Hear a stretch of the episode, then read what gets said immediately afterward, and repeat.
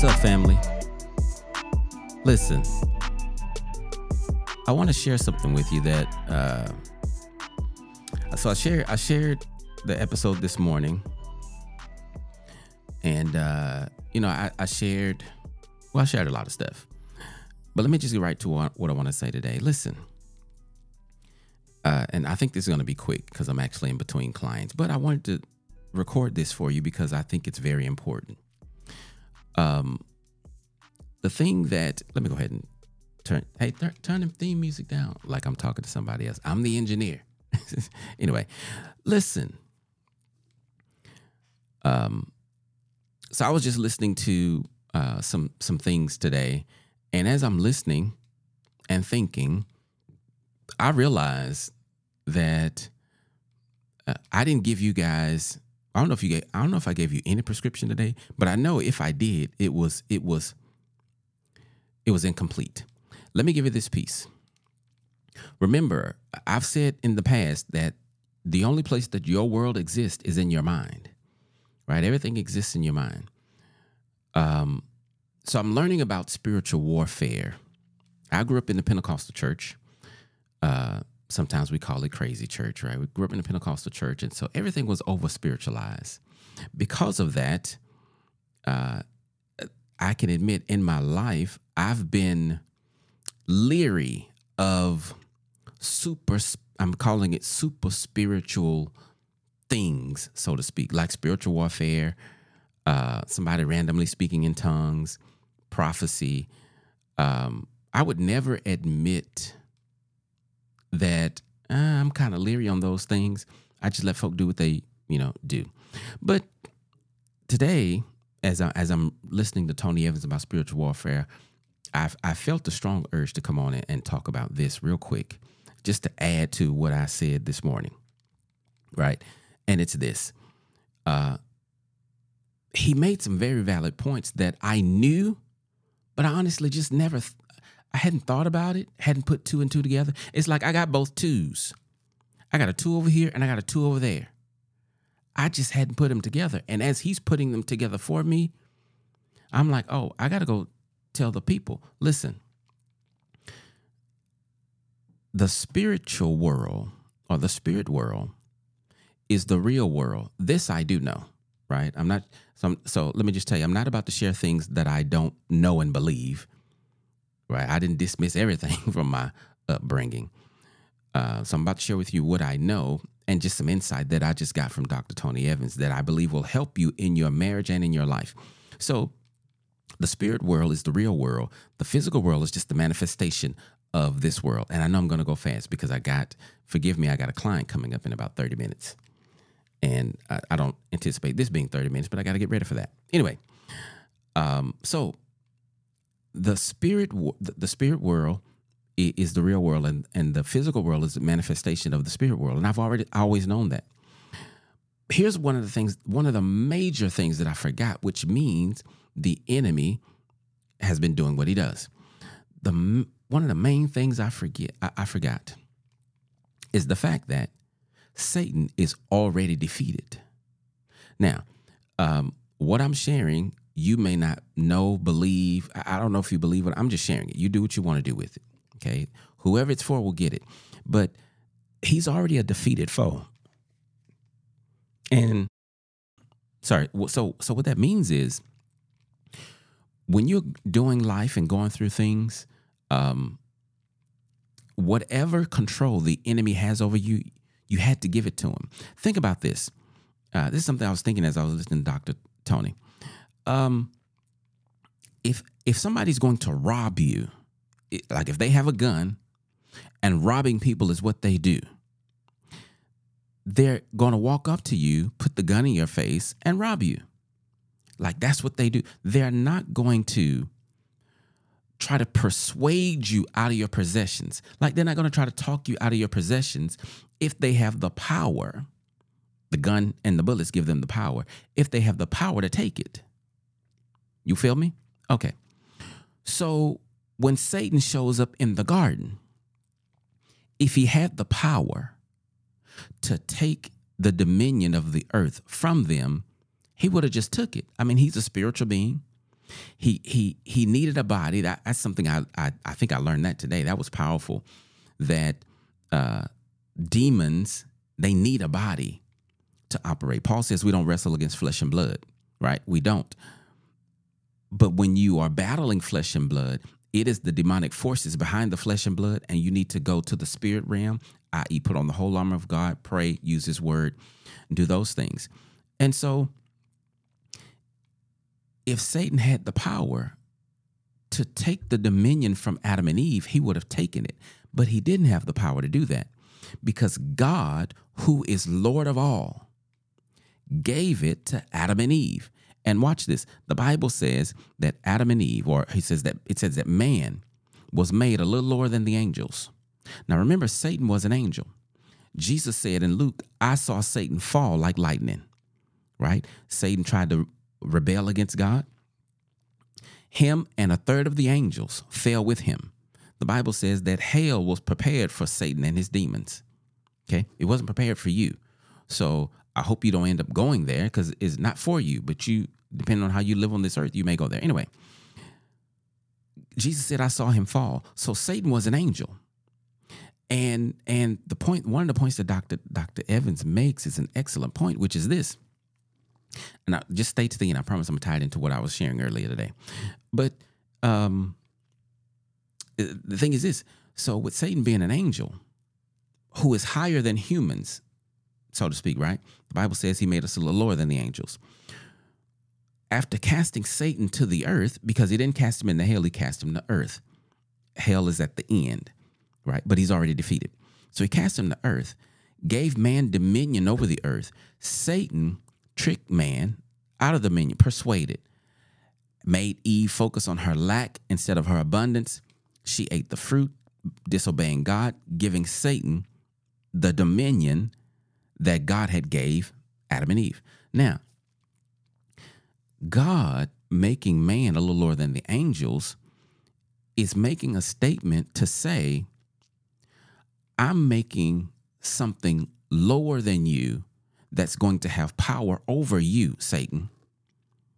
Do you understand that? So, so when Adam and Eve gave the keys of the kingdom, they gave them to Satan. He had them until Jesus came when Jesus died on the cross. And all of this is in scripture. I'm not making any of it up, right? So so when Jesus came, died on the cross, Satan was defeated right then. Jesus said, I, I rendered Satan powerless. He has no more power. That's what Paul talks about in Romans when he talks about the power of sin having dominion over you. You're not a slave to sin anymore. Jesus broke that. So if you're living in sin, it's because you have given the enemy authority over you that's the only way he can operate in your life at free will is if you give him authority. He can't take it. You have to give him access to your hopes, your dreams, right? You got to and and and he wants you to believe about you what he tells you as opposed to what God God's word says about you. So in your past when you was molested, neglected, abused and whatever happened, he wants you to believe all of that was because you are no good. And that's what you've been, you still believing, I'm not good enough. But Christ canceled that, right? So you are believing a lie, and, and by believing the lie, you are living your life as if you are not good enough. That is why the Bible says, Whom the Son sets free is free indeed. Some of us have been set free, but we're not living free. It's like the prison door is open, but you haven't exited the prison. You're still staying in the cell, but there's no lock on the door. And I'm encouraging you to leave. So here's the thing your world exists in your mind. The battlefield of life is in the mind. That's what we have spiritual warfare. How do we engage in spiritual warfare? Prayer, right? prayer. The enemy does not walk around with a pitchfork and a red coat and a cape with long teeth and a pointed head. If he did, everybody would recognize him. He is a deceiver. That is his number one skill, deceiving, because he's trying to trick you out of your blessings. God has established blessings for you. There are things he's already established, but you give them up when you live after the flesh.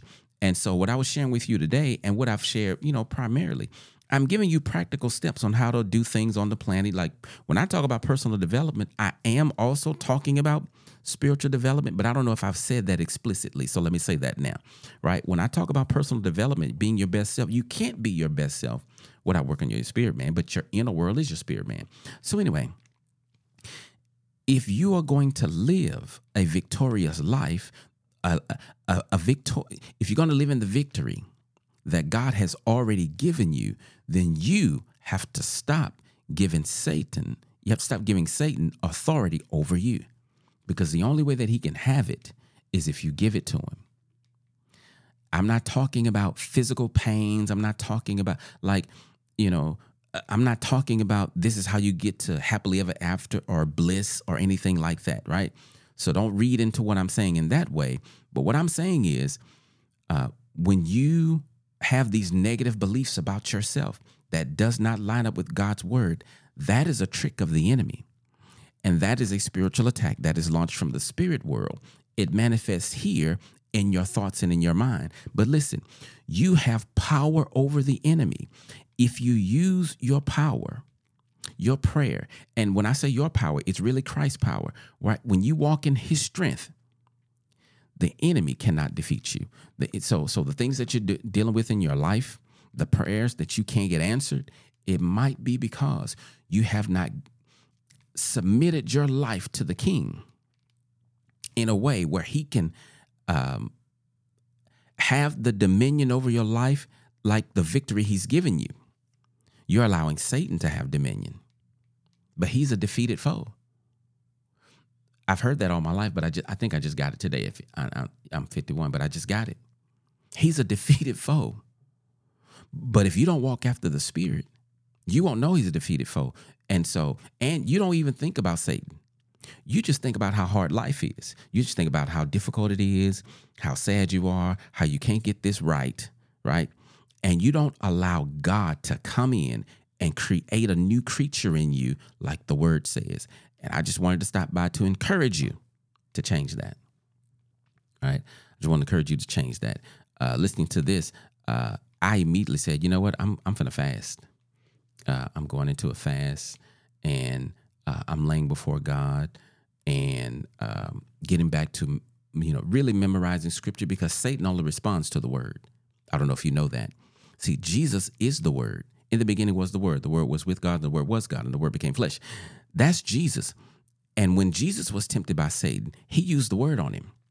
So we're going to follow Jesus' model and we're going to use Jesus on Satan because Jesus is the word. That's the only thing he responds to. He does not respond to you making a decision. You know what? I'm going to be better. You know what? I'm going I'm going to quit smoking. You know what? I'm going to learn that I'm going to treat my wife better. I'm going to go to Clifton Brantley and I'm going to get these skills and I'm going to be a better man. Perhaps if you don't allow God to do what he does in your heart, you will you you're just you're just spitting out words. You're just spitting out words. The enemy is he's already defeated, but he is very crafty.